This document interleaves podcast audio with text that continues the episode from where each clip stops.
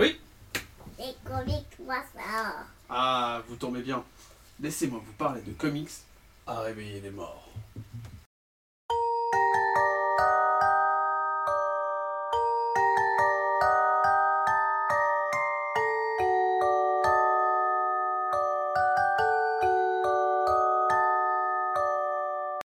Salut tout le monde, c'est Comics Grincheux. Pour ce conseil lecture comics spécial Halloween, je vais vous parler d'un récit sur des sorcières. Black Magic de Greg Rucka et Nicolas Scott, publié chez Glénat Comics en France. Alors Black Magic, c'est l'histoire d'un groupe de sorcières qui vit secrètement dans une petite bourgade américaine. L'une d'entre elles, Rowan Black, est policière, et lors d'une prise d'otage, elle se retrouve face à quelqu'un qui connaît sa véritable nature. De là, c'est une enquête empreinte de magie qui va se dérouler.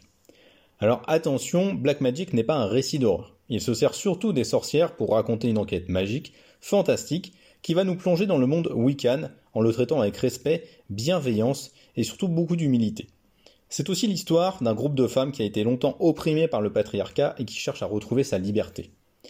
Pour l'instant, seuls deux tomes sont sortis en France, le troisième arc vient tout juste de commencer aux États-Unis, et la série poursuit donc un rythme plutôt tranquille. Greg Rucka et Nicolas Scott prennent le temps de poser, de développer leurs personnages les enjeux de l'intrigue et surtout la mythologie d'un univers qui se révèle assez dense et surtout très très riche. C'est aussi une série qui est servie par les planches absolument magnifiques de Nicolas Scott. On y décèle du Milo Manara sans toutefois le côté gratuit et aberrant qu'il caractérise souvent. La série est régulièrement érotique, mais elle respecte ses personnages dans la représentation sexualisée qu'elle fait d'eux. Le récit au final nous manipule et il nous transporte dans un univers magique crédible et surtout très enivrant. Donc je ne peux que vous conseiller de vous jeter sur les deux premiers tomes de Black Magic disponibles chez Glénat Comics en France. Allez, à plus et bon Halloween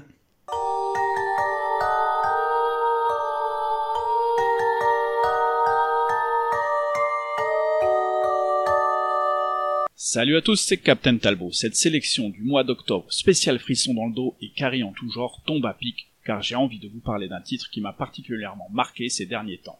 Il s'agit de Punk Mambo. Alors, je les entends déjà, les rageux qui vont dire qu'ils n'ont même pas peur et que ce n'est pas un comics d'horreur. Mais oui, vous avez raison.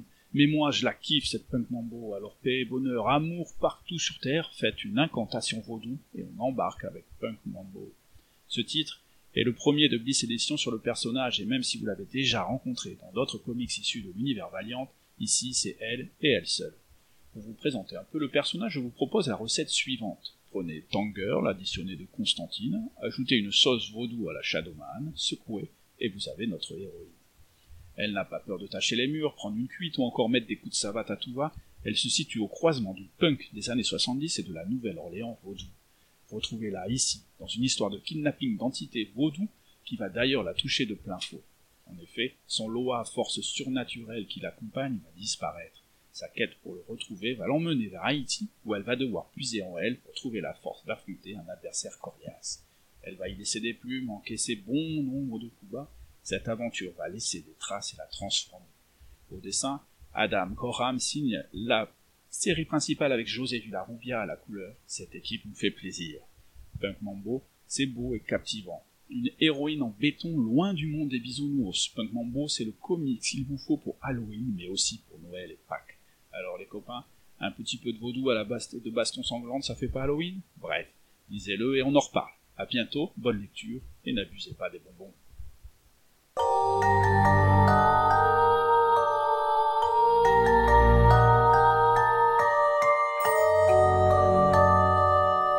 Salut à tous et à toutes, ici Dr Comics et c'est avec plaisir que je vous retrouve aujourd'hui pour ce nouveau conseil lecture dédié à l'horreur et aux grands frissons.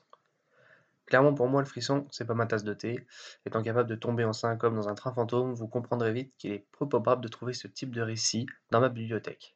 Et pourtant, c'est donc avec Deceased et son spin-off Deceased Unkillables, respectivement de Tom Taylor et Trevor Ersane, et Tom Taylor et Karl Morster, que je vous retrouve. Dans ce récit, Darkseid parvient à utiliser l'équation d'antivie par l'intermédiaire de Cyborg, libérant ainsi un technovirus qui va totalement lui échapper et se répandre comme une traînée de poudre sur Terre, contaminant humains et super-héros. Comme sur son précédent succès Injustice, ce récit est un prétexte aux affrontements entre super-héros et à mettre en scène des morts violentes et imprévisibles de nos héros favoris.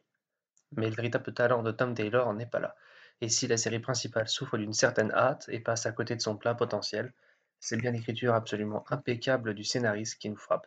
Chaque personnage est parfaitement caractérisé, faisant sortir des scènes d'horreur une véritable émotion, le tout sublimement illustré par un Trevor Helsing très en forme, malgré un encreur faisant de l'excès de zèle. Sur son spin-off, Unkillables, Tom Taylor prend davantage son temps et propose de développer la résistance de différents renégats de l'univers d'ici face à cette menace zombie, se retrouvant à protéger une bande d'orphelins. Avec des enjeux moins grands, la part belle est laissée aux émotions et aux moments humains qui sont retranscrits à merveille. Avec une prestation artistique de Karl Morster très différente, mais plutôt bien adaptée au récit, on tient là deux albums que je vous conseille fortement. Et spoiler alerte, la suite qui arrivera l'année prochaine est encore meilleure.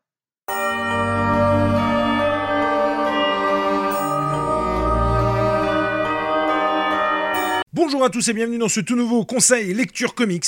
Je suis Jules de la chaîne Jules et Nico et je viens vous parler d'un titre que j'ai tout particulièrement apprécié. Il s'agit ni plus ni moins du manga en deux tomes, écrit et dessiné par Gutanabe, tiré des chefs-d'œuvre de Lovecraft, Les montagnes hallucinées. Autant vous le dire tout de suite, accrochez-vous à vos slips, le voyage va être dantesque. À cette époque, l'homme explore des terres inconnues, l'Antarctique ne fait pas exception, une équipe de scientifiques a été réunie avec la ferme intention de faire des découvertes. Nous nous retrouvons donc en 1931 au cœur d'une équipe scientifique. C'est alors que la dite équipe va avoir la très bonne idée, comme tout bon film d'horreur qui se respecte, de faire deux groupes. Et non, c'est une très mauvaise idée de faire deux groupes, puisque l'un va très vite recevoir un message de l'autre, ayant découvert des choses tout aussi étranges qu'extraordinaires. Ni une ni deux, le deuxième groupe, resté en retrait, rejoint le professeur Lake pour les assister dans leur découverte. Mais autant vous le dire, c'est maintenant que ça va partir en cacahuète. Arrivés sur place, ils vont y trouver un campement dévasté, des squelettes humains dépouillés de leur chair, laissant imaginer, bien entendu, des scènes de dévastation, d'horreur. Mais n'est-ce pas ce qu'on cherche en cette nuit d'Halloween? Vous vous retrouverez donc au milieu de l'Antarctique, au pied d'immenses montagnes noires, au pic acéré, au pied desquelles se trouve un campement dévasté, où clairement ça commence à puer pour vos miches. La peur et la folie commencent à s'immiscer dans le groupe restant. Vont-ils réussir à s'échapper de cet enfer et enfin comprendre que toute découverte n'est pas bonne affaire? Certaines choses, en effet, doivent rester où elles sont. Le trait de Gutanabe n'est plus à présenter, c'est magnifique, très réaliste, pas du tout caricatural, retranscrit à la perfection les cauchemars de H.P. Lovecraft. Il arrive sans nul doute à retranscrire, et c'était loin d'être évident, l'indescriptible folie, l'atmosphère pesante qu'on peut retrouver dans les écrits du célèbre romancier.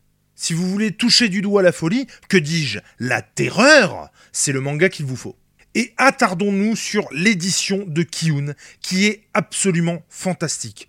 Car oui, ce n'est pas un manga ordinaire, aussi bien sur le fond que sur la forme. Vous vous retrouverez donc avec un manga style deluxe, c'est-à-dire beaucoup plus grand qu'un manga traditionnel, de grandes pages donc, un grand format, avec une imitation cuir pot de pêche et une première de couverture incrustée dans celle-ci. La couverture est creusée et rend magnifiquement le travail de Gutanabe. C'est donc une histoire en deux tomes chez Kiyun, au prix unitaire de 17 euros. Et faites-moi confiance quand je vous dis que Gutanabe sait le faire, un bon café. Je ne peux donc que vous conseiller de vous ruer sur les montagnes hallucinées et tous les ouvrages de Gutanabe reprenant les histoires d'H.P. Lovecraft. Et surtout n'oubliez pas d'écouter les conseils, mais faites-vous votre propre avis. C'est tout pour moi pour ce conseil lecture comics. Portez-vous bien. À ciao